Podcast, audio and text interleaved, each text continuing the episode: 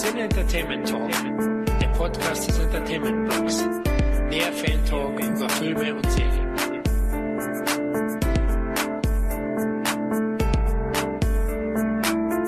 Hallo und herzlich willkommen zu einem weiteren Roundup des Cine Entertainment Talks. Hier ist der Florian. Hier ist der Tom. Einen wunderschönen guten Tag. Ja, Tom, wie geht's? Sonntagmorgen, ganz spontan wir beide mal wieder. Ja, ich bin ja ein äh, Morgenkind, von daher morgens habe ich immer meine beste Laune, stehe früh auf, äh, habe eine recht ereignisreiche Woche hinter mir, ähm, gut gelaufen alles, schöne Gespräche geführt, ähm, werdet ihr bei Entertainment Blog ja noch mitkriegen. Du weißt es ja auch schon, mit wem ich da rumgequatscht habe und so, wie das ablief. Ja, war gut, gute Woche.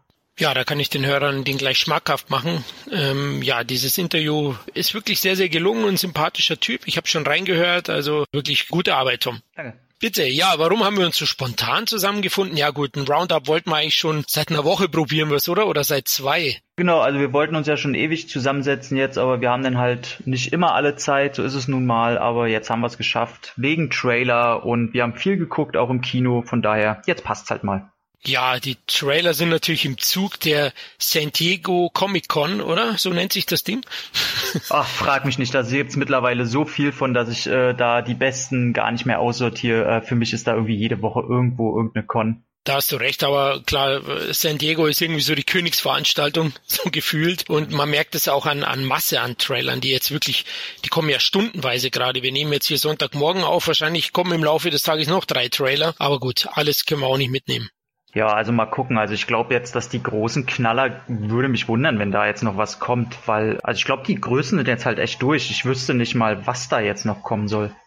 Ja, ich habe auch überlegt, also irgendwie, pff, außer es gibt eine Überraschung, na, also Overlord war ja eine Überraschung, der Trailer von von der J J Abrams Produktion scheint nette Unterhaltung zu werden, der war ja gar nicht angekündigt, der kommt jetzt, glaube ich, kommt er im Oktober oder November? November, glaube ich, kommt der recht spontan. Der kommt immer ziemlich schnell, aber ich glaube mittlerweile, J J Abrams ist halt nicht so der Riesenfan davon, schon Monate und Jahre vorher so eine Marketingmaschinerie in, in Kraft zu setzen. Ich glaube, der hat mitgekriegt, dass Filme echt einen größeren Bass generieren, wenn man halt auf kurze Distanz mit einer Überraschung um die Ecke kommt und nicht vorher jedem schon irgendwelche fünf-Sekunden-Schnipsel in den Arsch bläst. Von daher, äh, ich glaube, das macht er ganz gut. Und ja, der Film jetzt Overlord oder wie der hieß, Overload, Overlord, ich glaube Overlord. Ja, so nett. Ist halt mal ein Zombie-Nazi-Schnetzel-Film mit ein bisschen Budget dahinter. Ja, mal gucken, ich bin da nicht so Fan von. Aber mich langweilen auch Zombies. Okay, ich mag sie ganz gern, die schlurfenden Typen, aber ich schaue auch mal. Also ich erwarte jetzt nicht allzu viel, aber hat doch nach netter Unterhaltung ausgesehen. Werden wir auf jeden Fall anschauen, denke ich, im Kino. Irgendeiner von uns in der Redaktion. Ja, ich glaube, wir haben einen ganzen Sack voll Filme in der letzten Zeit. Besonders du hast einiges gesehen. Sag mal, über was werden wir kurz sprechen heute?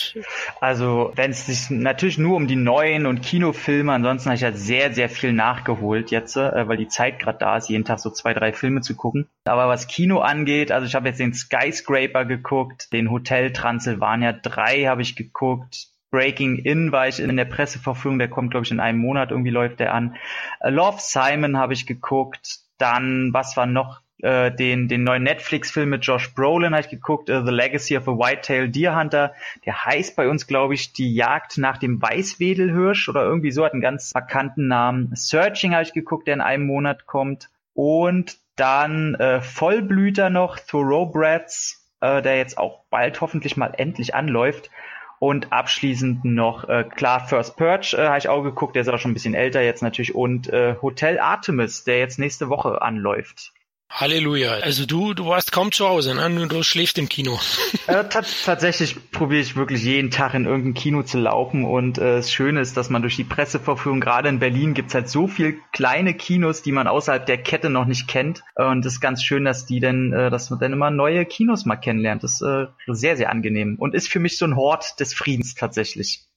Ja, sehe ich ähnlich, und du bist natürlich ein Glücklicher. Also mit Berlin, das ist die absolute Medienhauptstadt, kann man sagen. Auch München ist zwar jetzt auch nicht schlecht bestückt, aber ich bekomme es ja mal mit mit den Terminen. Na, du durftest ja zuletzt auch den Produzenten von Ralph reichts zwei treffen, also, mhm. also da kommt der Neid hoch. Das das war wirklich, das Schöne ist, dass halt nicht nur der Herr da war, der Clarence äh, Spencer, Clarence Spencer, ja, glaube glaub, ja. ja.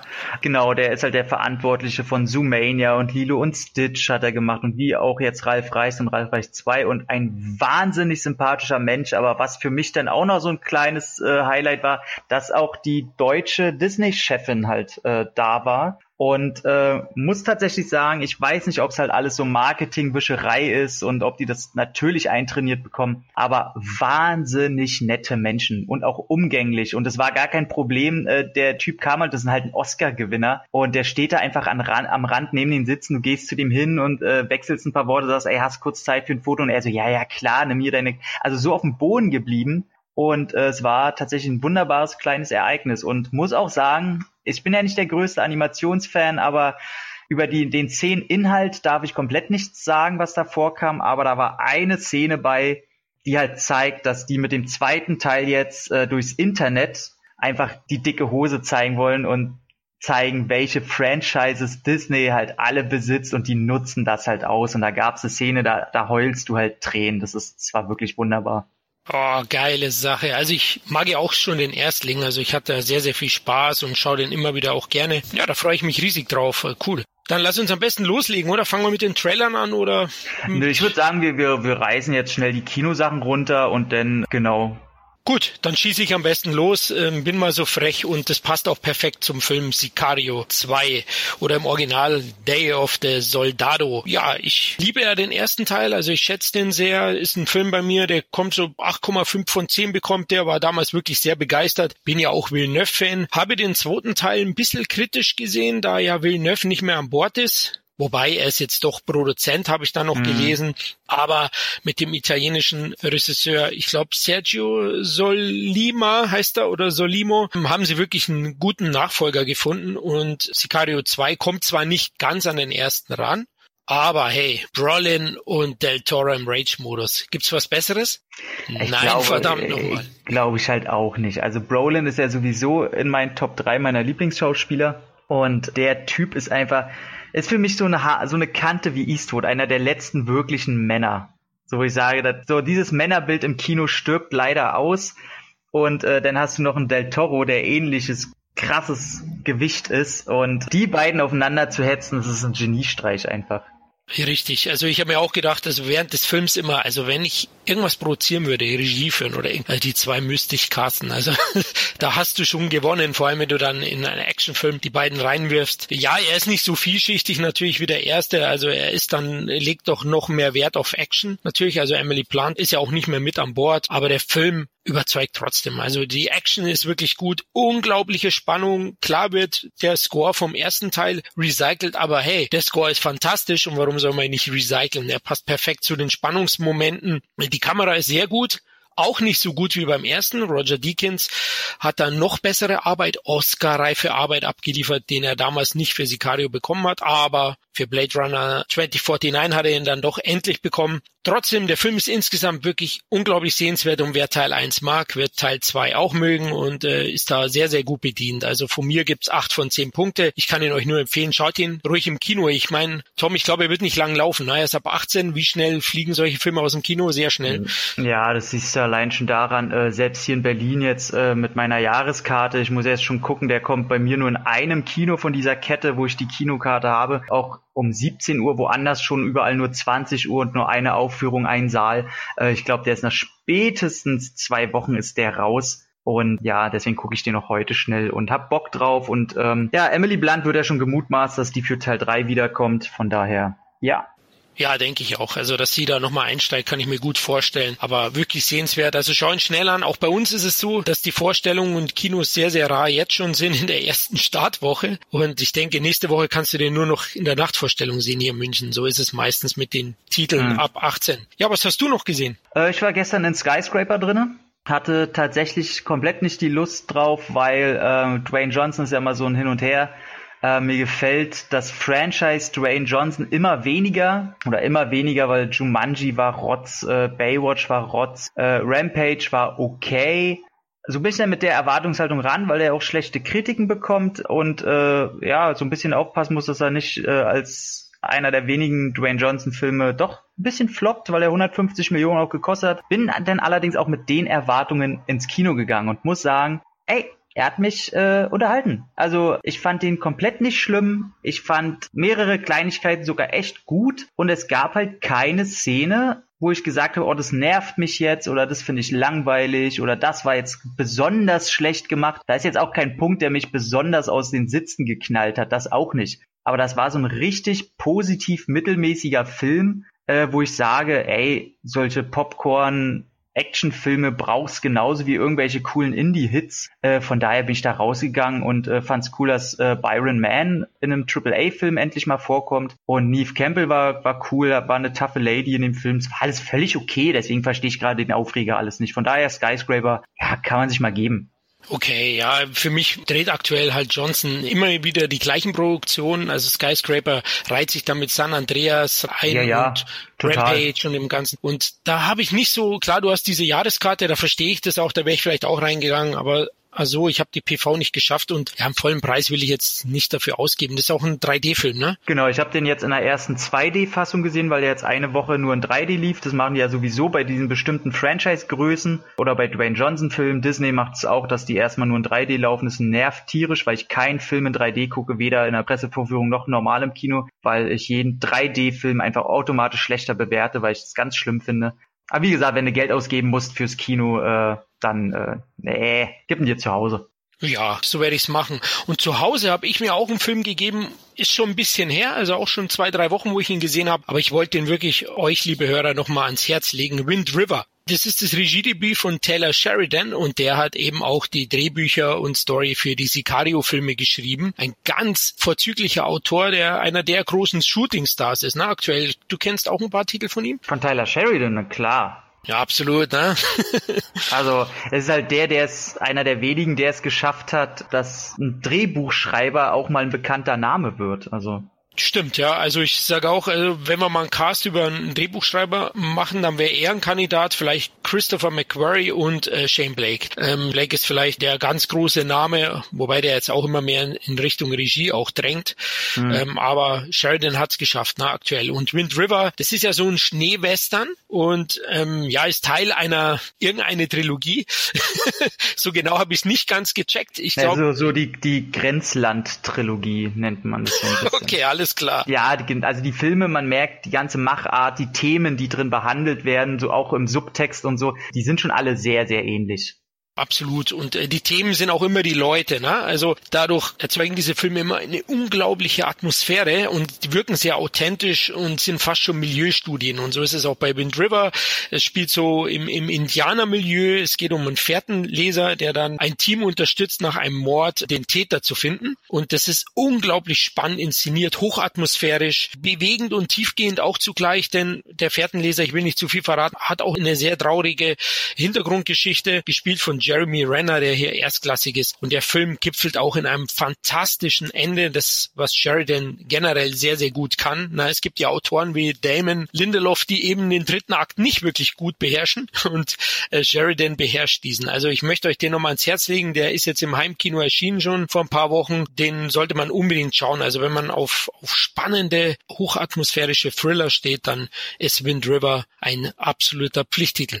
Ja. Bei mir ist dann der nächste auch gleich Hotel Transylvania drei, den ich geguckt habe, der Animationsfilm. Einer der wenigen Animationsfilme, die ich mag. Teil eins und zwei, was natürlich kommt dadurch, dass da die äh, Universal-Monster, äh, jetzt kommt ein ganz ekliges Wort, verballhornt werden. Äh, und ja, jetzt muss ich sagen, ich habe den dritten geguckt, auch mit sehr vielen Kids im Kino, was dann äh, das Einzige ist, wo ich dann immer meinen Spaß dran habe, weil ja, dann mitzukriegen, wie die Kleinen sich dann immer freuen, es gibt nochmal so ein Plus, aber muss leider Warnung geben, Hotel Transylvania drei hat außer eine sehr witzige Szene, wo die ganzen Monster mit der Gremlins Airline fliegen, also die, ey, wirklich, das ist eine Szene, oh, die verdient wirklich einen eigenen Film. Also alles, was man an Scheiße bauen kann, machen die halt, ähm, und das ist so wunderbar. Und äh, aber ansonsten ist der Film leider im Gegensatz zu Teil eins und zwei ein qualitativ krasser Abstieg. Also wirklich in dem Sinne, dass auch Wortwitze oh. fehlen. Es ist wirklich, okay. Es wird viel mehr einfach nur rumgealbert und man fragt sich, okay, das soll jetzt witzig sein, so, okay. Also es wirkt auf mich sehr eher wie so eine Direct-to-D V D-Produktion vom ganzen Humorlevel, von der Qualität. Da war leider nicht viel zu holen. Am Ende, so die letzten fünf Minuten sind nochmal ganz nett. Da gibt's einen D J-Kampf quasi. Und da fand ich ganz nett, dass so I B M und Dubstep so als die äh, Höllenmusik, quasi die Musik des Bösen dargestellt wird. ähm, das, okay. das fand ich ganz nett, aber konnte den Film dann auch nicht mehr retten. Ich war richtig, richtig enttäuscht, dass das äh, jetzt sowas abgeliefert hat. Aber naja, von daher nicht im Kino gucken. Ja, es spielt er das erste Mal auch nicht, ne, in, in Hotel Transylvanien, sondern die machen ja, Sommerurlaub. Ja, ja, ja, das ist wieder so, wenn sie nicht wissen, wo mit der Geschichte hin, dann macht man halt so ein Fish-out-of-Water-Story und dann wird er halt, werden die irgendwo hin katapultiert, äh, weiß nicht, dann im nächsten Teil sind sie wahrscheinlich in Paris oder weiß ich wo oder in einem, ach, oder auf einem anderen Planeten oder ach, irgend so ein Scheiß, was weiß ich. Vermutlich. Oder Zeitreise zurück zu den Ursprüngen, wer weiß. Ey, das wäre ähm, schon mal gar nicht so schlecht. Ja. Okay, okay, das lasse ich mir jetzt sichern. Ne? Aber er läuft sehr gut. Ne? Ich habe die U S-Zahlen gesehen, es ja, wird ja. eine Fortsetzung geben. Ja, ja, also, ja, ganz klar. Ja, weil du ja deutlich mehr gesehen hast wie ich, äh, würde ich sagen, du warst noch in einem Hotel, ne? Äh, ich war, ach, jetzt kommst du mit Hotel äh, Artemis. Ja, absolut. äh, ja, den durfte ich auch schon sehen. Ich denke, wenn der Podcast rauskommt, ist auch die Pressesperre schon aufgehoben. Die dürfte in zwei Tagen dann jetzt auch abgelaufen sein. Ich glaube, am vierundzwanzigsten Ja, und die wissen schon, warum die, also die war ja schon vor einem Monat jetzt oder so, die Presseverführung. Und jetzt dürfen wir erst drüber reden und völlig zu Recht. Du hast eine Jodie Foster, du hast einen Dave Bautista, du hast einen Charlie Day, Jeff Goldblum hast du da, du hast einen Äh, Zachary Quinto, hier Spock aus dem neuen äh, Star Trek Film, und hier die Dame, die die Mumie gespielt hat in dem neuen Film, wo ich immer ihren Namen vergesse, aus Kingsman eins. Ja, du meinst Sophia Boutella. Genau, die hast du auch noch dabei, und die, wenn du die Story liest, weißt du, ja, das sind alles Auftragskiller, die in einem Hotel unterkommen können, und dann natürlich prasselt das aufeinander, weil du hast verschiedenste Killer, und, und in dem Film passiert einfach nichts. Also da wird eine Stunde gequatscht, du hast am Ende gerade mal zehn Minuten Action. Und das Einzige, was halt cool ist, dass Jodie Foster mal wieder aus der, aus ihrem Schatten rausgekommen ist. Sie wollte ja eigentlich so ein bisschen aufhören. Und äh, die hat eine schöne Chemie mit Dave Bautista. Und Bautista rettet auch den kompletten Film, allein durch seine Präsenz, durch seine Aura. Äh, aber ansonsten hat der einfach nichts. Der hat so eine gewisse John Carpenter-Atmosphäre, also, also Carpenter aus den jungen Jahren. Der hat auch nur fünfzehn Millionen Budget gehabt, und das sieht man auch an allen Ecken. Also du hast jetzt keine große Utopie und keine Schauwerte da groß. Der Stil ist zwar ganz nett mit seinem Art-Deco-Style, aber da ist jetzt nichts. Er wirkt so richtig komplett wie eine B-Movie-D V D-Produktion. Und da ist halt auch nichts, wo man sagt, okay, das war jetzt geil oder das hätte ich gerne in einem zweiten Teil mehr gesehen oder sonst was. Der ist einfach so ein Haufen von nichts, dieser Film. Deswegen, äh, nee. Ganz ehrlich, das habe ich fast erwartet. Ich habe den Trailer jetzt gesehen vor Sicario zwei und äh, war auch enttäuscht. Also war mit meiner Frau im Kino, wir haben beide gesagt, hm, schaut aus wie John Wick in Arm. Ja, also, ja, genau das ist es, ja. Erinnert stark ja das Hotel an das Continental in der John Wick-Reihe. Ähm, ich glaube, da hat man sich schon stark bedient. Auf welchen Darsteller ich mich gefreut hätte oder freuen würde, wäre Sterling K. Brown. Der spielt schon eine größere Rolle, oder? Der Black Power Man. Äh, ja, der ist so, hat eigentlich mit die, also die kriegen alle ziemlich viel Screentime, muss ich sagen, aber der Fokus, also die Geschichte, die Entwicklung des Charakters ist halt festgemacht an Jodie Foster und äh, dem werten Herrn, den du erwähnt hast, wo mir der Name komplett gar nichts sagte. Ach, einfach Brown.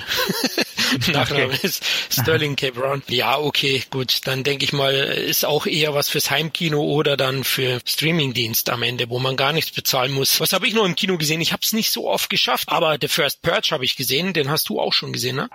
Ja. Ja. Ich glaube, wir beide sehen ja sehr ähnlich, ne? Ja, das ist halt irgendwann gesehen in den letzten Tagen und äh, fünf Minuten danach auch wieder vergessen. Ja, ging mir ähnlich. Also die Black Purge-Variante, das Prequel, die erste Purge. Ja, der Film ist unentschlossen aus meiner Sicht. Der weiß nicht so genau, was er will.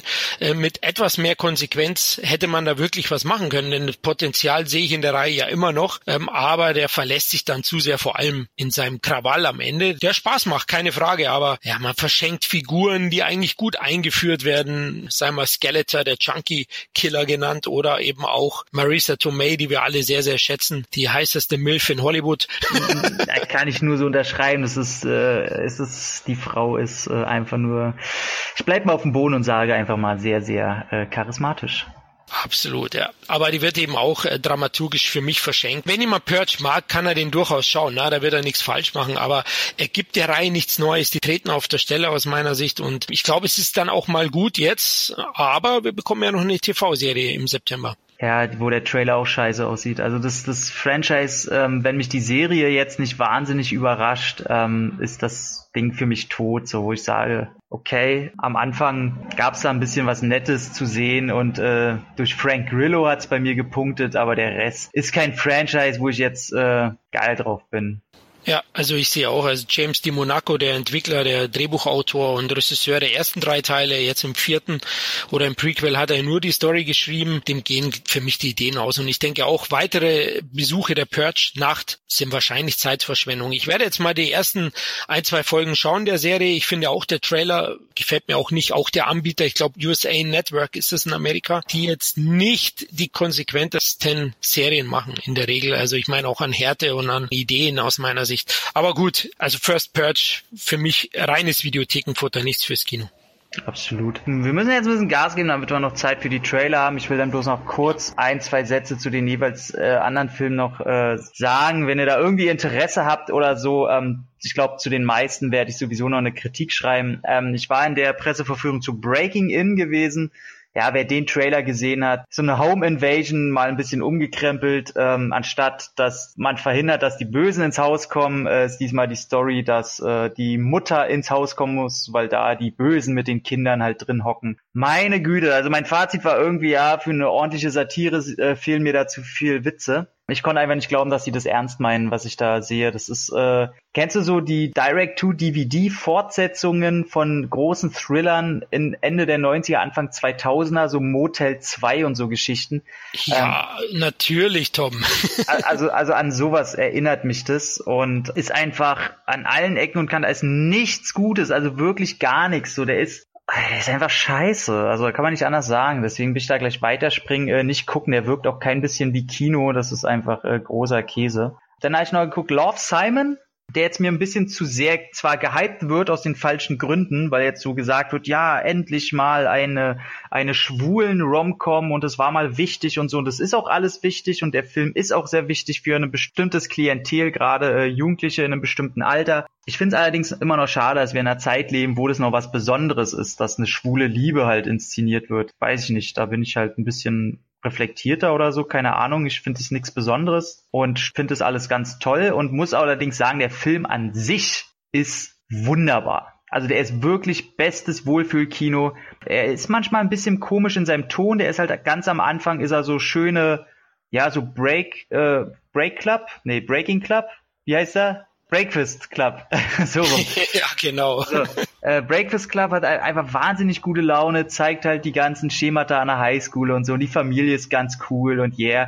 Und dann äh, driftet der so in der Hälfte ab und hat ganz schön ernste Töne, wo ich sage, ey, krass, so hätte ich nicht erwartet, dass er jetzt so tief und auch so melancholisch, leicht depressiv wird. Und dann ganz am Ende wird er halt zu einem kitschigen Kaleidoskop Explosionsbonbon, wo ich dachte, okay, das hätten sie aber jetzt auch ein bisschen zurückschrauben können. Trotzdem äh, ganz toller Film, wo ich gemerkt habe, ähm, also ich bin weder bi noch schwul, aber habe für mich gemerkt, schon nach zehn Minuten, also wird ja gleich am Anfang geklärt, dass er halt schwul ist und das ganze Thema ist auch komplett präsent über den ganzen Film, ohne groß explizit jetzt irgendwie drauf eingegangen zu werden. Es wird halt normal gezeigt und habe gemerkt für mich, dass es mich erwartungsgemäß komplett gar nicht interessiert hat, ob der jetzt schwul ist. Das Thema schwul war mir egal. Mir war eher wichtig, dieses äh, kriegt er jetzt, wird er glücklich, äh, schafft er es, eine Beziehung zu kriegen, ähm, wie kann er sich integrieren und so. Wunderbar gemacht mit wunderbaren Figuren und muss wirklich sagen, Ähm, den werde ich mir wahrscheinlich auch im Heimkino kaufen, weil der einfach, den machst du rein und du hast gute Laune. Das ist einfach so. Und deswegen absolute Empfehlung, Love, Simon. Und dann habe ich noch einen hier drin, habe ich noch einen. Ah, natürlich den letzten muss ich noch. Ich glaube, ich habe auch welche vergessen, ist mir egal. Aber ähm, Thoroughbreds Vollblüter mit Anya Taylor-Joy und Olivia Cook, die zwei weiblichen Shooting-Stars zurzeit. Und äh, die beiden planen einen Mord an dem Stiefvater der einen. Und der ist stilistisch irgendwo angesiedelt zwischen, ich weiß nicht, Nicholas Winding, Refn, vielleicht so ein bisschen David Lynch und mit einer Musikuntermalung, die ich so noch nicht erlebt habe. Also das ist, man fühlt sich immer gleichzeitig an den Figuren dran und jederzeit völlig fremd in diesem Film. Und das ist der Wahnsinn. Das ist einer meiner ganz großen Highlights dieses Jahr. Es macht einfach wahnsinnig Spaß, äh, den zwei Mädels beim, allein schon beim Reden und einfach nur beim Sein zuzugucken, weil die eine ist über alle Maßen immer emotional so ein bisschen und das kleine Prinzessin und die andere hat komplett keine Emotionen und äh, geht alles rational an. Und das ist sehr witzig, sehr emotional und einfach wahnsinnig unterhaltsam. Und der andere ist dann Searching. Mit, äh, wie heißt er, James Cho? Ich glaube, der heißt James Cho. Der, ja, richtig. Äh, und äh, wunderbarer Film, äh, der komplett nur aus der Sicht von Handykameras und Laptopkameras und so erzählt wird. Und habt keine Bedenken, wenn auf dem Plakat immer steht, Hitchcock wäre froh oder glücklich oder sonst irgendwas. Der Film ist wirklich geil. Also da ist kein Fleisch zu viel, die Inszenierung ist so krass, der schlägt so viel Haken, der wirft einen so viele Brotkrumen hin, wo man dann selber Rätselraten macht. Ähm, es geht halt darum, dass die Tochter von John Cho von einem auf den anderen Tag halt weg ist und er halt, der selber gar nicht so Internet- und technikaffin ist, muss halt über die ganzen Laptops und Seiten rausfinden, was ist mit seiner Tochter, wurde sie Opfer eines Verbrechens, ist sie vielleicht weggerannt, hat sie irgendwo selber vielleicht Geld geklaut, ist sie einfach nur abgehauen, will sie zu irgendeinem, einfach vielleicht nur für ein paar Tage weg. Überall werden so ein paar Brotkrumen und man rätselt die ganze Zeit, was ist da, was könnte das sein? Und man muss auf so viele Kleinigkeiten achten in diesem Film und alle haben Bedeutung. Und das Ende ist dann der absolute Knaller und muss sagen, danach will man den einfach sofort nochmal gucken, um zu gucken, hätte man das vorher vielleicht wissen können und erraten können. Und das ist äh, Wahnsinn. Der Film kriegt von mir, also besseres Intense Rätselraten-Thriller-Kino habe ich, glaube ich, seit Ewigkeiten nicht gesehen und das wäre dann wahrscheinlich auch tatsächlich ein Hitchcock-Film gewesen. Boah, du haust aber einen raus, Halleluja. Also jetzt bin ich aber heiß auf den Film.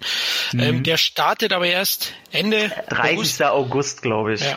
Mhm. Okay, da bin ich aktuell im Urlaub, aber wenn ich dann zurückkomme, steht er auf meiner Liste, Tom, dank dir.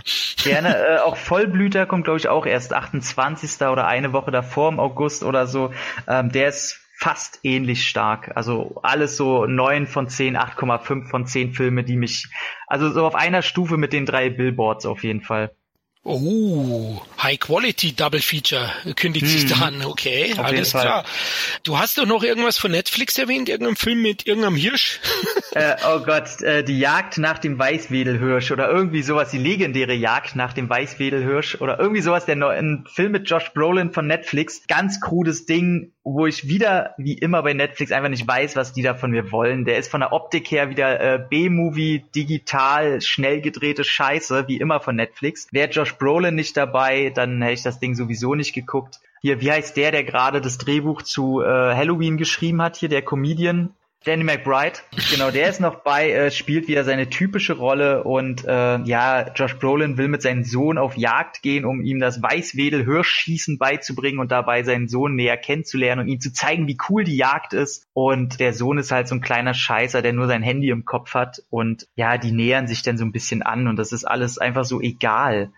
Also es ist halt wirklich, es ist nicht lustig, es ist nicht mitreißend. Äh, der, ich weiß nicht, welche moralische Aussage der Film hat. Dieses typische, oh ja, wir können uns denn, obwohl wir so verschieden sind, natürlich lieben sich Vater und Sohn trotzdem und kommen sich näher. Und diesen ganzen Scheiß, wie oft hat man es gesehen, äh, braucht man nicht mehr. Da gibt es keine Szene, die herausragt. Ähm, tonal weiß ich auch nicht, was der will. Das ist irgendwie alles so ein bisschen satirisch angehaucht und ein bisschen künstlerisch äh, mal in eine andere Richtung drücken wollend, ohne es zu schaffen. Kann man total einfach nicht gucken. Also einfach, nee, ist wieder Netflix-Mittelmaß-Kacke.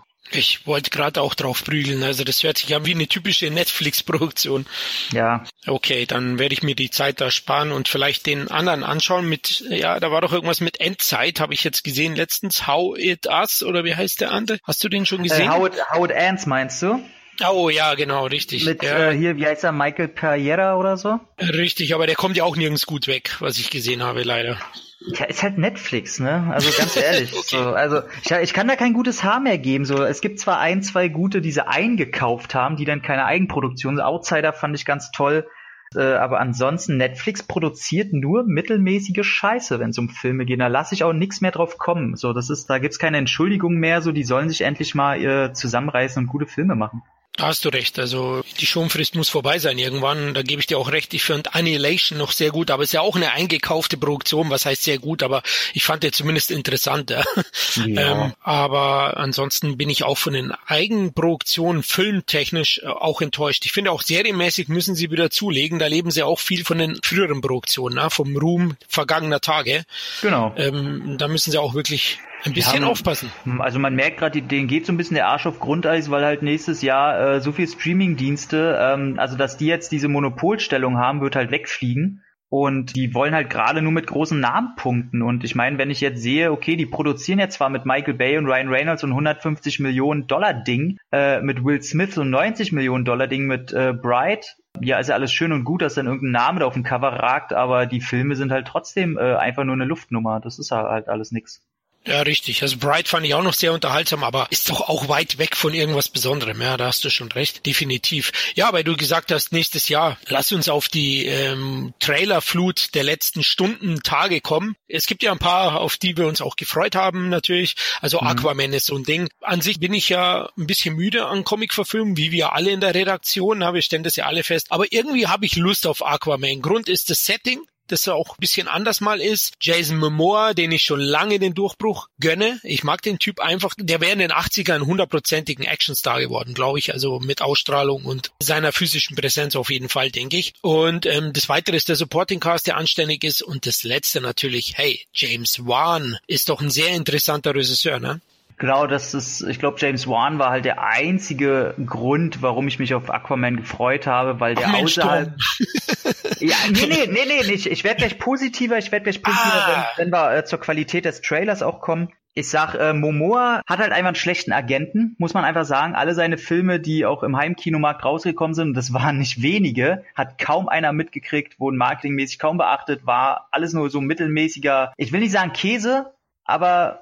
ragte nicht raus. Ähm, für unser Eins ist es cool, die so diese Direct-to-D V D-Reißer so ein bisschen mögen. Und da waren auch viele Filme bei, wie seiner, wie heißt er, Rage oder so, wo seine Familie da irgendwo im Winter in dem Haus bedroht werden und er rächt sich an diesen paar Typen. Sah alles geil aus, aber hat Ding hat auch keinen gejuckt. Aber tatsächlich James Wan, ich find's mal so ein bisschen schade, dass immer gesagt wird, ja, der Typ, der halt Saw und Insidious gemacht hat. Ja, Leute, der hat auch noch viele andere geiles Zeug gemacht. So, also Death Sentence und äh, Death Silence äh, sind zwei Dinger, die ich sehr geil finde. Und beides schöne Hommagen an siebziger-Jahre-Rache-Thriller sowie an die Hammer Studios. Äh, sein Fast and Furious war jetzt kein Reißer, aber er zeigt, dass er mit dicken Budgets umgehen kann. Der Typ ist ein wandelndes Potpourri an Ideen und Filmliebe und das merkt man ihm auch an und deswegen habe ich gesagt, okay, wenn mir denn eben noch Dolph Lundgren in der Nebenrolle da aufs Parkett drückst, klar habe ich denn Bock drauf. Also und man muss ja auch sagen, auch wenn jetzt Justice League äh, ganz bestimmt kein guter Film war, äh, kann man attestieren, dass äh, Momoa als Aquaman eine, schon eine Charisma-Maschine ist.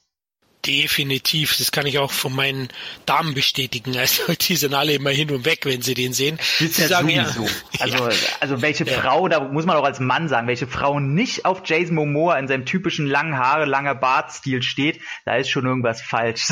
Also wahrscheinlich, ja. ja. Sie sagen ja immer, das ist der Khal Drogo von von Game of Thrones, ne? Also ist er tatsächlich immer noch.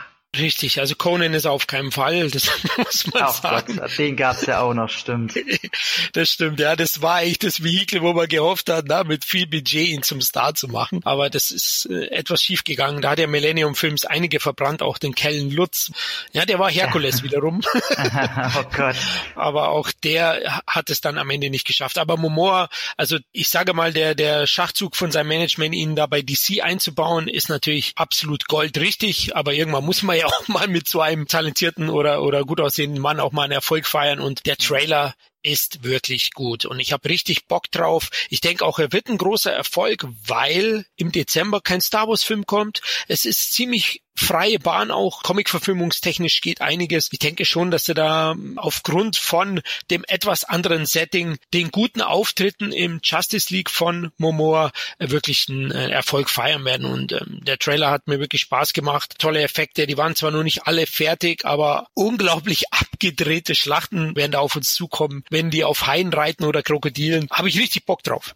Ja, also man muss auch sagen, ähm, D C hat jetzt natürlich den, äh, muss man jetzt auch sagen, einen neuen Chef, der sich darum kümmert. Der alte wurde ja gegangen, sag ich mal. Und ähm, seine Pläne sind jetzt halt ganz klar, da Marvel äh, nachzueifern, was jetzt so ein bisschen negativ schon wieder klingt, aber wie soll es man sonst anders machen? Also dass jetzt eher Einzelfilme kommen, sich auf Einzelne konzentriert, und das ist auch goldrichtig. Und dass sie jetzt Aquaman genommen haben, überrascht natürlich nicht. Das war der einzige, der jetzt einen Einzelfilm gebrauchen kann, wo es noch keine Meinungen vorher gibt. Also Wonder Woman hatte schon den eigenen Film, Batman ist irgendwo in der Produktionshölle mit Ben Affleck und wie und immer, und die anderen sind halt ganz ehrlich, wer will den Flash oder den ollen Cyborg da sehen, die interessieren doch nicht. Das sehe ich auch so, also wobei ähm, die Einzelfilme ja auch sehr gut funktionieren, ne? Also Wonder Woman, Aquaman könnte jetzt auch ein Hit werden, also die Justice League wird sich bald überholen, es geht wieder um Einzelgänger. Ja, also ähm, also ich muss auch sagen, das Einzige, was ich jetzt nicht so toll fand, waren äh, ganz klar die Animationen, wobei ich mich immer schwer tue mit animierten Haien und Unterwassertieren, weil man äh, da halt so mit Dokus zugeschissen wurde über die Jahre hinweg, dass man da ähnlich, als wenn man so konzipierte und digitale Menschen sieht. Man weiß einmal, wie es echt aussieht, und die sind einfach noch nicht so weit. Im Trailer, wo er da als kleiner Karl Drogo da in seinem Aquarium ist, wo hinter ihm der Hai äh, ihm zur Seite stehen will äh, und dann die ganzen Haie da sich um ihn scharen hinter der Plexiglasscheibe. Äh, das sieht alles einfach so digital aus, dass ich sage, äh, okay. Aber ähm, die sind ja noch lange nicht fertig. Äh, Trailer werden immer vorher gemacht, und die ganze, es erinnert mich sehr vom Stil her, als wenn James Wan so ein bisschen die neunziger Jahre Filme imitieren will, wo es um fünfziger Jahre Actionhelden ging. Sowas wie Rocketeer zum Beispiel. Der hat so einen schönen alten Vibe, den ich sehr mag. Man nimmt sich nicht äh, zu ernst und so, und man man ist sich nicht zu fein, wirklich abgespacede Scheiße zu zeigen. Und äh, der Bösewichter hier, Black Manta oder wie er heißt, der macht auch einen ganz coolen Eindruck mit seinem Riesenschädel und den Lasern, den er da abschießt. Tatsächlich äh, hätte ich ein bisschen was zu meckern, was die Effekte angeht, und im Grunde ist Atlantis sieht einfach nur aus wie ein Wakanda unter Wasser. Das stimmt, ja. Das hat mich auch erinnert an Wakanda, da hast du recht. Trotzdem finde ich das Setting an sich äh, wirklich auch gut, um Momoa. Also ich glaube, da bekommen wir wirklich eine gute Comic-Verfilmung ähm, serviert, die Spaß machen wird. Ich erwarte jetzt da auch nichts ganz Großes, aber bei dem werde ich auch mal wieder ins Kino gehen. Also mhm. wie gesagt, kurz vor Weihnachten, zwanzigsten, einundzwanzigsten Dezember, Kinostart. Und ähm, ja, der wird auf jeden Fall ein Hit werden. Ein weiterer Film, der so in Richtung Weihnachten startet, ist der zweite Teil von den fantastischen Tierwesen. Mhm. Trailer gefällt mir auch gut. Ich bin ja ein riesen Johnny Depp-Fan. Wer ist das nicht, glaube ich? Und er ist ah. Grindelwald. Nein, du nicht. Er hat, nee, er hat mich tatsächlich über die Jahre so verloren. So, es interessiert mich, was er macht, und ich gucke mir seine Filme wahrscheinlich immer so an, aber er interessiert mich nicht mehr so wirklich. Okay, schade. Also ich mag ihn immer noch unglaublich gerne und ähm, freue mich auch immer wieder über Filme von ihm. Er hat ja irgendwie auch so eine so eine tragische Aura an sich und ist einfach ein unglaublich guter Schauspieler und ein sehr, sehr charismatischer Typ. Ähm, Fantastische Tierwesen zwei. Ich war ja positiv überrascht vom ersten Teil, habe damals nicht so Bock gehabt und habe den erst im Heimkino nachgeholt, wurde da aber sehr, sehr gut unterhalten und der Film hat mir einfach auch gefallen. Deswegen freue ich mich auf den zweiten, und den werde ich im Gegensatz zum ersten eben mit meinen Mädels im Kino schauen, weil der Trailer mir gut gefallen hat. Gab's da jetzt einen neuen Trailer, ja? Den habe ich dann äh, gar nicht, glaube ich, gesehen. Okay. Ich habe nur jetzt den ersten langen Trailer gesehen, und ja, ich mag Jude Law und äh, ich, ja, der erste Tierwesen-Film war auch, ja, war okay, war nette Unterhaltung, war völlig, hätte viel schlimmer sein können. Bin mal interessant, weil es heißt ja immer, oder es wird ja davor gehalten, hat, oder in den Büchern ist es stets halt ganz normal geschrieben, dass ja Dumbledore äh, schwul war. Und ich bin mal gespannt, ob sie die Eier in der Hose haben, ihn einfach zu zeigen, wie er ganz normal eine männliche Beziehung hat, also mit einem anderen Mann, ohne das jetzt irgendwie an eine große Glocke zu hängen, oder ob sie das komplett aussparen, was ich traurig finden würde, weil das für mich wieder so ein Zeugnis dafür wäre, wo, wo ich sage, okay, trauen sie sich immer noch nicht. Da bin ich mal gespannt. Aber äh, ja, ach, es ist halt nette Fantasy, kann man mal machen. Muggel, Zauberer, diese Snitches da, die waren irgendwie wahnsinnig süß, äh, oder wie die hießen, dieses kleine Maulwurfvieh. Ja, ach klar, kann man machen, warum nicht? Ja klar, im Zuge der Harry Potter-Filme. Ich meine, der Regisseur ist ja auch dabei, einer von der, vom Harry Potter-Universum, David Yates, ist wieder mhm. dabei, ist ja ah, okay. auch von von Rowling geschrieben. fünfzehnten November dürfen wir ihn sehen, und ich glaube auch, also der wird sicher sehr, sehr gut laufen. Der erste hat doch weitestgehend positiv überrascht äh, beim Publikum, und da denke ich, werden sie sogar eine Steigerung bekommen. Ja, ist sicher kein Trailer oder kein Film, über den wir uns aufregen groß. Das ist wahrscheinlich ein sieben von zehn Film. Ja, es gab einen ganz anderen Trailer, der war sehr, sehr aufregend, würde ich sagen, nämlich Godzilla. King of the Monsters. Wie fandst du den? Ich habe jetzt nur einmal geguckt äh, bisher und äh, werde ihn mal, glaube ich, gleich noch ein zweites Mal angucken. Also die sind ja schon ganz schön mutig. Also ich finde es gut, dass sie vom Trailer-Ton her den ersten imitieren, der ja auch äh, sehr, sehr epochal und mit der zweitausendeins-Musik und äh, so ein bisschen gegen den Strich, so eine dunkle Epik dem versetzen wollen, den Trailer. Der der Film vom ersten war natürlich dann trotzdem nicht ganz so, was sie versprochen haben. Ich mochte den trotzdem. Jetzt beim zweiten finde ich sehr krass, dass man schon verrät oder zeigt, wer alles dabei ist an Monstern. Also du hast halt Godzilla, du hast Rodan, du hast Mothra, du hast King Ghidra. Und ich sage, alter Schwede, Leute, die Fans hätten euch schon einen gelutscht, wenn ihr nur einen davon gebracht hättet. So, und ihr haut jetzt alles raus. Finde ich sehr mutig. Ich habe ein bisschen Angst davor, dass es zu viel wird. Sieht alles sehr gut aus. Mein Problem ist halt nur Millie Bobby Brown. Aber das ist so ein persönliches oh, Ding. Die, okay. Das Mädel geht mir... Also ich mochte sie in Stranger Things natürlich noch äh, sehr. Und äh, über eine Freundin, die sich sehr für die Person interessiert hat, habe ich so ihren äh, Social Media Live so mitbekommen. Und äh, mittlerweile ist es eine Person, die ich absolut nicht mehr ab kann. Ich kann die nicht mehr sehen. Die geht mir tierisch auf den Sack äh, mit ihrem Gehabe. Ich kann noch nicht einschätzen, ob sich das auch auf ihre Filmrollen auswirkt bei mir. Aber äh, ich merke es jetzt schon im Trailer, dass ich die einfach nicht mehr sehen will. Aber äh, trotzdem sieht es alles erstmal verdammt gut aus. Kann man nichts gegen sagen.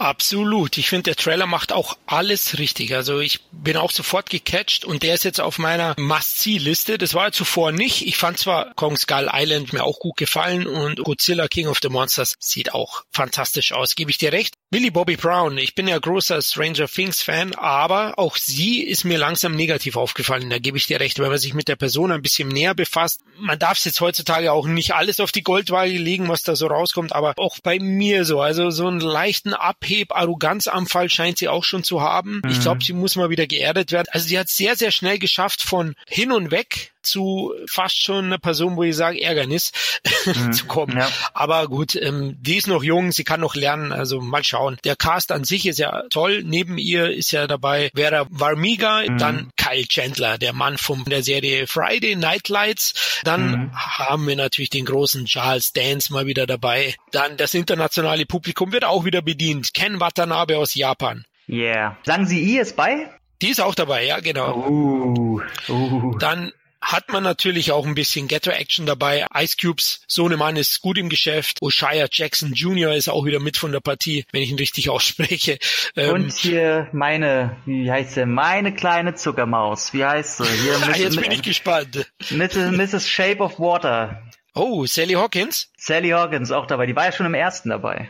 Stimmt, jetzt wo du sagst, siehst, und die hat einen Popularitätsschub gehabt in der Zeit. Ja, richtig. Oh, das freut mhm. mich auch. Also das habe ich jetzt gar nicht mehr so auf dem, auf dem Radar gehabt, aber ist ein Film, auf den wir uns freuen. Deutschen Starttermin gibt es noch gar nicht, aber ich habe mal so geschaut, in Italien und Co. weltweit wird er so zum dreißigsten Mai zweitausendneunzehn angekündigt, wird also wahrscheinlich auch hier an diesem Termin starten. Also ich bin ja mal gespannt, ob sie eine Brücke bei den Charakteren ziehen zum ersten Teil. Also klar, Ken Watanabe ist jetzt auch wieder bei, weil er ja zu dieser Gruppe gehört, die das ja alles untersucht. Ich weiß gar nicht mehr, wie die heißen. Mew, Mia, Mu, ach was weiß ich. ähm, aber ob die Hauptcharaktere zurückkehren aus Teil eins, ob da irgendwas kommt. Also sieht aus, als wenn sie komplett neue Charaktere einfließen lassen, ne?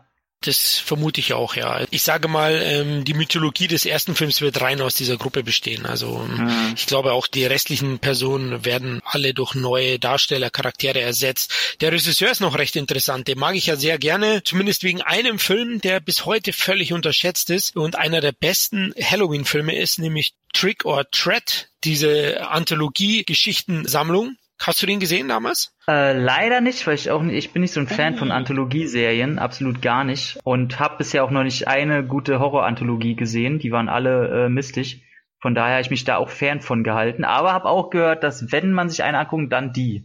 Genau, richtig. Also ich finde die wirklich sehr, sehr gut. Ich glaube leider out of print, dadurch im Moment auch teuer, aber jetzt probiere ich es doch immer auszusprechen irgendwie. Michael Ducati, der hat auch noch Krampus verbrochen, ist jetzt ein bisschen hart, aber da war ich etwas enttäuscht. Ja, ich den der, gesehen der, der war echt nix. Ja, genau. Der war okay, sagen wir so. Ne? Wir so als Genre-Fans sagen, ist okay, aber vergiss ihn wieder. Deswegen hat es mir auch ein bisschen gewundert, dass er dann jetzt die Regie für Godzilla bekommen hat. Aber andererseits auch gefreut, denn sein Erstling war auch wirklich gut und ähm, bin gespannt, was er da abliefert und die ersten Bilder überzeugen, ja. Wollen wir zum weiteren Trailer kommen? Schon wieder eine Comic-Verfilmung. Shazam. hm, was sagt, oh, dein Knurren, ich höre schon. Ja, der Trailer hat mich auch noch nicht so ganz mitgenommen. Äh, was soll das sein? Eine Mischung aus Spider-Man und Kick-Ass, oder? Ja, das, das Problem ist halt, ich habe manchmal das Gefühl, dass D C sowie Marvel glauben, dass die jetzt, ey, wir suchen mal nach jedem Comicheld, der so ein bisschen anders ist, damit wir zeigen können, wir machen auch anderes. Dabei ist halt diese Figur von Shazam, ich glaube, die ist aus den vierzigern. Das war wahrscheinlich damals lustig, aber heute gab es einfach so viel vergleichbare Filme, ähm, wo ein Normalo auf einmal ein Superheld wird. Also ob das jetzt so ein Kick-Ass ist oder so ein, wie ist der mit Woody Harrison, wo er genau dieselbe Geschichte wie von Kick-Ass auch erlebt. Super. Ist, äh, nicht mein, genau, Super gab es auch noch mit Alan Page, aber es gibt auch noch ein Ah, hier Defendor mit äh, Woody Harrison. Ah, ja, ja, kenne ich auch, klar. Habe ich, hab ich damals in der Videothek erspäht. Ah, genau. Und der Trailer zeigt halt auch wieder vom Humorlevel und selbst von der Optik und allem komplett nichts anderes. Muss sogar sagen, dass ich den Trailer sehr schön fand und sehr gelungen, bis er halt zu diesem Superheld wird. Und da habe ich gedacht, oh nee, das sieht so nach billiger Kacke aus, das Kostüm sieht scheiße aus, der Humor, der raufgebracht wird, so ist halt, vielleicht bin ich auch einfach nicht mehr die Zielgruppe, aber ich, ich finde es einfach nicht unterhaltsam. Ich habe mir das angeguckt, habe gedacht, das sieht aus wie so diese Amazon-Serie hier, The Tick, genau so sah das für mich aus und äh, nee, brauche ah, okay. brauch ich Brauche ich nicht. Ja, der Hauptdarsteller ist jetzt in unseren Gefilden auch völlig unbekannt eigentlich, oder? Zachary Levi, ähm, mhm. sagt mir jetzt gar nicht so viel. Der Regisseur David Sandberg, der hat im Horrorgenre schon zwei bekanntere Titel abgeliefert. Keine Meisterwerke, Lights Out und Annabelle zwei, der ja doch überraschend gut war. Ja, er muss sich noch beweisen. Also Lights Out war halt einfach nur eine Langfassung von seinem YouTube-Hit. Und, ja, richtig, ähm, genau. Man muss allerdings sagen, er hat aus Annabelle, hat er beim zweiten Teil immerhin aus einem beschissenen, dreckigen, peinlichen ersten Teil immerhin einen mittelmäßigen Film gemacht. Also ich attestiere ihm schon mal, dass der, also ein bisschen kann er was und ich hoffe eigentlich, dass er Erfolg hat, aber äh, das sieht tatsächlich nicht so gut aus.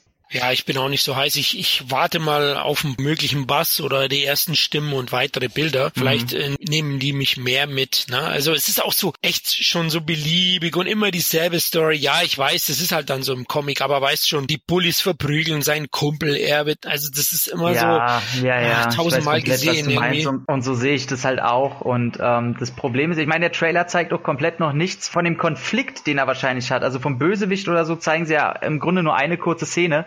Und vielleicht ist ja dieses Ganze, ich werde zu einem lustigen Superhelden, vielleicht ist es ja wirklich nur das erste Drittel oder so und dann entwickelt der Film sich noch anders. Da wird ein zweiter Trailer zeigen müssen, was er außerdem noch hat, weil das, was man jetzt sieht, hat man einfach schon tausendmal gesehen. Genau, also es wirkt halt einfach im Moment für mich auch beliebig. Keine Frage, es macht Spaß, es unterhält. Also es sind schon ein paar geile Szenen dabei, aber da hätten die Trailer-Bastler auch einen Fehler gemacht, wenn sie das nicht in den Trailer reinbekommen. Und ich denke noch ein kleiner Pluspunkt ist auf, oder kleiner, eher großer ist Mark Strong, den ich gerne sehe. Aber muss man mal sehen, wie er dann in dem Film agiert. Ja, Mark Strong ist immer geil, aber kommen wir zum nächsten, der ist einfach so unwichtig gerade. Genau, richtig. Und jetzt kommen wir zum letzten Trailer für heute und dann sind wir auch schon wieder durch. Echt? Wahnsinn. Wir hatten, ja. hatten wir nicht noch, hatten wir nicht zwei gehabt noch? Ehrlich, haben wir zwei Trailer. Wel- welchen, welchen willst du jetzt bringen? Ich würde Glass bringen. Ja, nee, dann will ich danach unbedingt noch über Marvin reden. Ähm, Ach, stimmt. Äh, den vergesse ich heute. Im Vorgespräch reden wir zweimal drüber. Ich, habe ich Demenz oder was? Zweimal konnte ich mir den Titel nicht merken. Nee, du nee, mach dir, mach, mach dir keine Sorgen, du hast nur Demenz. Okay, alles klar. Äh, da werde ich mal ein paar Nüsse jetzt schnell essen nebenbei. Ähm, ja. Lass uns kurz zu Glass kommen, dann können wir auch mit dem erstklassigen Trailer, den du noch vorstellen möchtest, abschließen. Ich freue mich riesig auf Glass. Ich kann es ehrlich gesagt noch immer nicht glauben, dass ich mich mal wieder auf dem M. Night Shyamalan Shyamalan Shyamalan Film freue, ja. Split hat es für mich so wirklich umgedreht jetzt am Ende, der mir sehr gut gefallen hat, hat auch viel damit zu tun, was für eine Wahnsinns-Performance da James McAvoy abliefert, aber ähm, auch der Film an sich ist wirklich auch spannend geworden und dieses Crossover aus Unbreakable und Split finde ich unglaublich spannend und der Trailer versprüht eine wahnsinnige Atmosphäre. Den einzigen Angstpunkt, den ich noch habe, ist Bruce Willis, der wirklich nur noch Langeweile versprüht hat in den letzten Rollen und da habe ich immer noch so ein bisschen Angst, dass er von den beiden Kollegen regelrecht an die Wand gedrückt wird. Wie siehst du es? Ähm, noch schlimmer. Also ähm, ich hatte nie was gegen Shyamalan. Oh. Ähm, muss sagen, dass auch wenn seine seine Filme äh, meistens im Twist eher schlimm waren, äh, mochte ich das, dass er wenigstens immer andere Sachen angegangen war. Also ich sehe ihn immer noch so als kleinen Märchenonkel.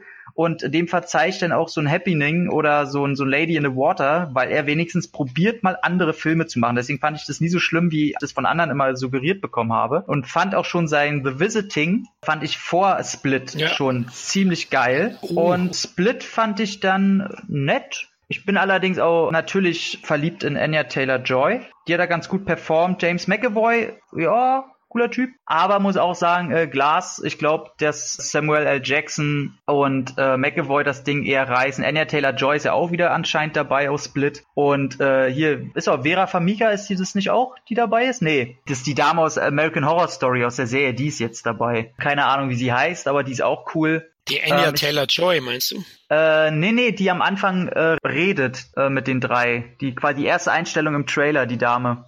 Ah, Sarah Paulson, meinst du? Mhm. Die meine ich, genau, die aus Ocean's Eight jetzt auch. Ja, ähm, richtig, und Carol und so. Und ja, ey, Bruce Willis, ich lese auch gerade das Buch von Kevin, nicht Kevin James, was ist denn heute mit mir los? Hier, Kevin Smith. Ähm, Soll ich ein paar Nüsse rüberschmeißen? Habe ich tatsächlich selber.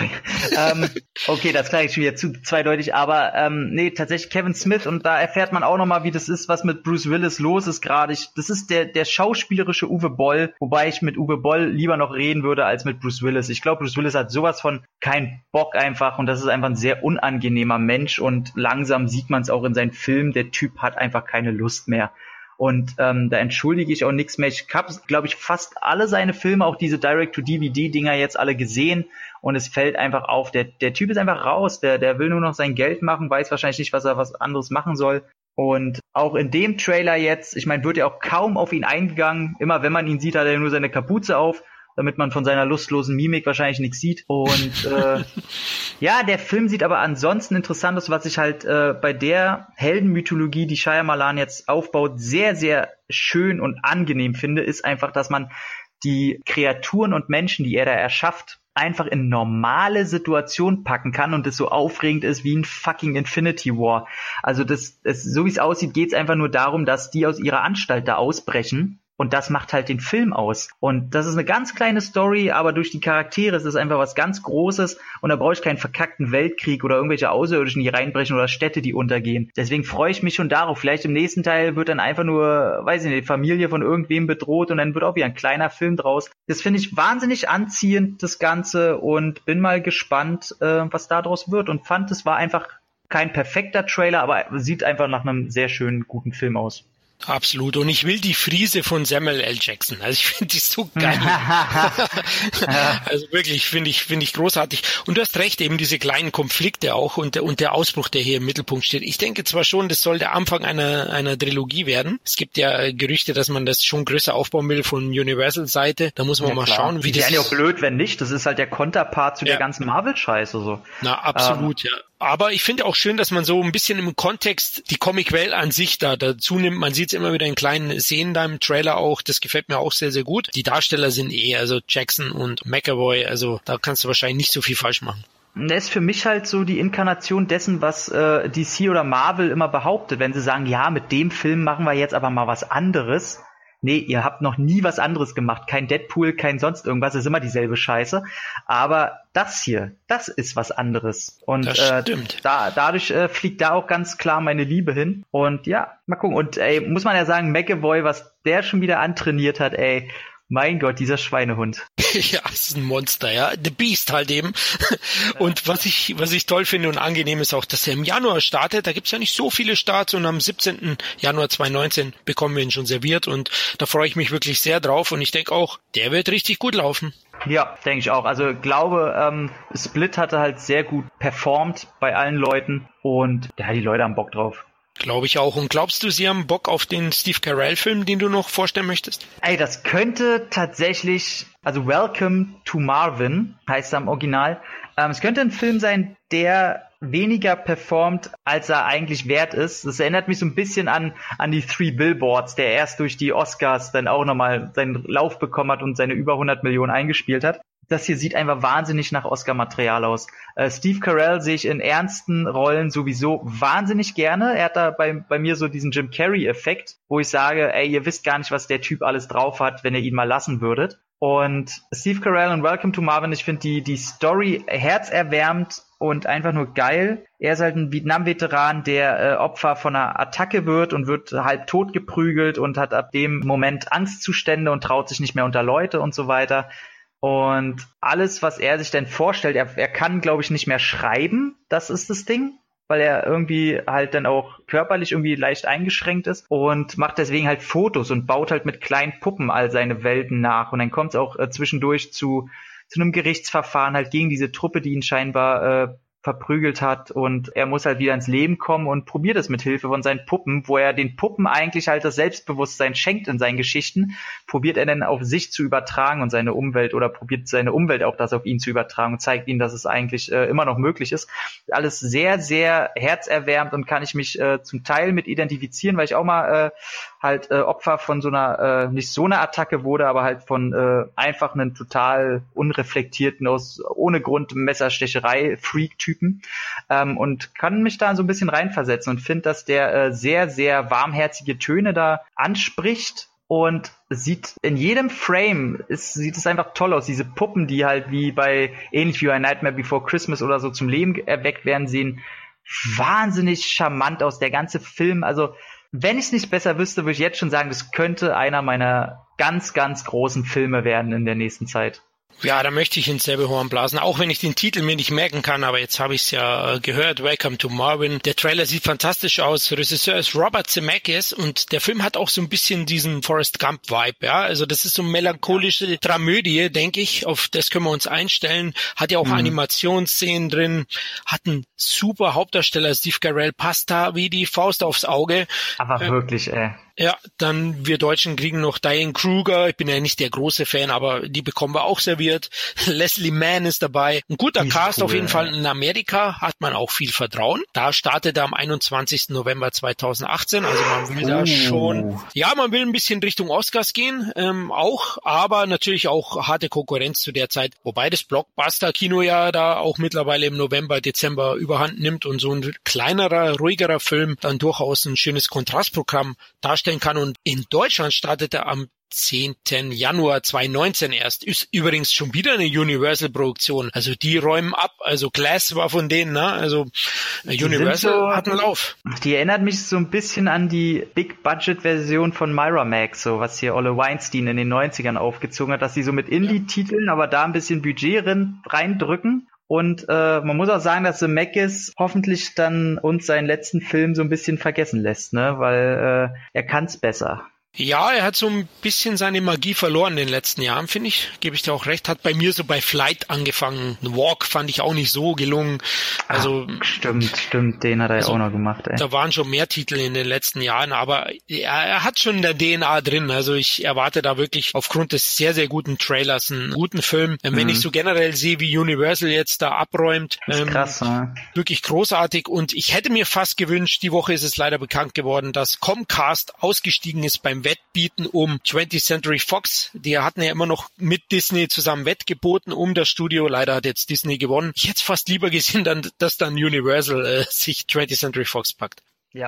Gut, ich würde sagen, wir sind am Ende angekommen. Jetzt habt ihr zuletzt Gesehenes von uns gehört und eben die San Diego Comic Con Trailer und ein paar dazu eben wie Welcome to Marvin. Ja, ich hoffe, wir konnten euch da durch ein paar Tipps geben und ein bisschen Vorfreude schüren auf kommende Filme, und ja, wünschen euch eine schöne Sommerzeit noch. Genießt das gute Wetter, also nicht nur Filme schauen, sondern auch ein bisschen rausgehen am besten, oder einfach mit dem Laptop draußen Filme schauen, Tom. Oh Gott, das ist ja noch schon mehr. Ich gucke ja so schon keine Filme auf meinem Laptop. Ich finde, das ist das Schlimmste, was man machen kann. Das ist, nee. Das Wetter ist mir auch viel zu heiß. Nee, ich, da bin ich grumpy. Ich sag, äh, okay. Weiß nicht, was kann man machen bei dem Wetter? So, setzt euch an den See oder so, schreibt, lest ein Buch oder was weiß ich. Aber, äh, ja, Filme schauen ist bei dem scheiß heißen Wetter echt so ein bisschen, äh, eklig. Aber die Kinos sind immer schön kühl. Da könnt ihr reingehen. Geht ins Kino bei dem heißen Wetter. Am besten, ja. Oder ihr habt das Glück, wie ich, der so ein bisschen so eine Altbauwohnung wohnt, und da ist es, ja, ist wie so eine Man Cave, es ist viel kühler als draußen, und da kann man dann doch mal wieder einen Film schauen, ne? Also, boah, du Arschloch, ey, bei mir ist äh, siebter Stock hier, Sonnenseite. Okay, äh, Dachgeschoss am besten noch, oder? So richtig schön, du bist wie so ein Brathähnchen. Es geht tatsächlich, also ich habe so eine, äh, ich habe mir so eine, äh, na, wärmeabweisenden Jalousien geholt, wenn die unten sind, äh, da kommt die Hitze tatsächlich kaum, kaum rein. Oh, das klingt auf jeden Fall ganz gut. Ey, ich denke, du wohnst in so einem Berliner Block wie bei First Purge, oder? Die hätte man äh, auch bei ist, euch drehen können. Ey, ist, ist tatsächlich so. Ist äh, wirklich so, ja. Aber ich habe eine wunderschöne Aussicht. Ich sehe nur Grünfläche und oh. äh, bei mir bei mir ist auch der, äh, na hier, hier Garten der Welt, Gärten der Welt heißt es, und davor ist auch ein Riesenberg und alles nur grün hier. Das denkt man nicht, dass ich hier irgendwo in so einem äh, sozial schwachen Brennpunkt wohne. Es sieht tatsächlich sehr schön aus. Okay, das ist ja schön. Also siehst du ja, bei mir ist es zwar ein kleineres Haus, hat nur vier Stockwerke, aber gegenüber ist ein schönes Hochhaus mit zehn Stockwerken und nimmt uns die Sonne. Aber okay, nee, wir wir sind halt einfach zwei Stadtmenschen ja. Und wir brauchen den Beton auch ein bisschen, aber schön, dass du auch ein bisschen grün siehst. Gut, dann würde ich sagen, sind wir am Ende angekommen. Danke dir, Tom. Ja, na klar, sehr gerne. Ja, hat wieder Spaß gemacht. Ja, auch euch, liebe Hörer, vielen Dank wieder fürs Zuhören. Ja, ihr wisst ja, Patreon ist on. Ihr könnt gerne ähm, beitreten, wenn ihr wollt. Da bekommt ihr ein bisschen Zusatzcontent neben den normalen Podcast. Ansonsten, wir freuen uns immer über Feedback und wir hätten auch gerne mal wieder eine iTunes-Bewertung. Haut in die Tasten. Sehr, sehr viel teilen auch. Ich glaube, bei Facebook teilen ist so. Äh, das wird immer gerne vergessen. Das ist eine große Nummer. Das wäre super. Ja, ist auch wirklich immer wichtig. Teilt, liked uns, dadurch macht ihr uns eben besser sichtbar. Genau. Dann schönen Sommer noch. Bis zum nächsten Mal. Macht's gut. Ciao, Leute. Nicht so viel am Pipi spielen. Sin Entertainment Talk. Der Podcast des Entertainment Blogs. Mehr Fan-Talk über Filme und Serien.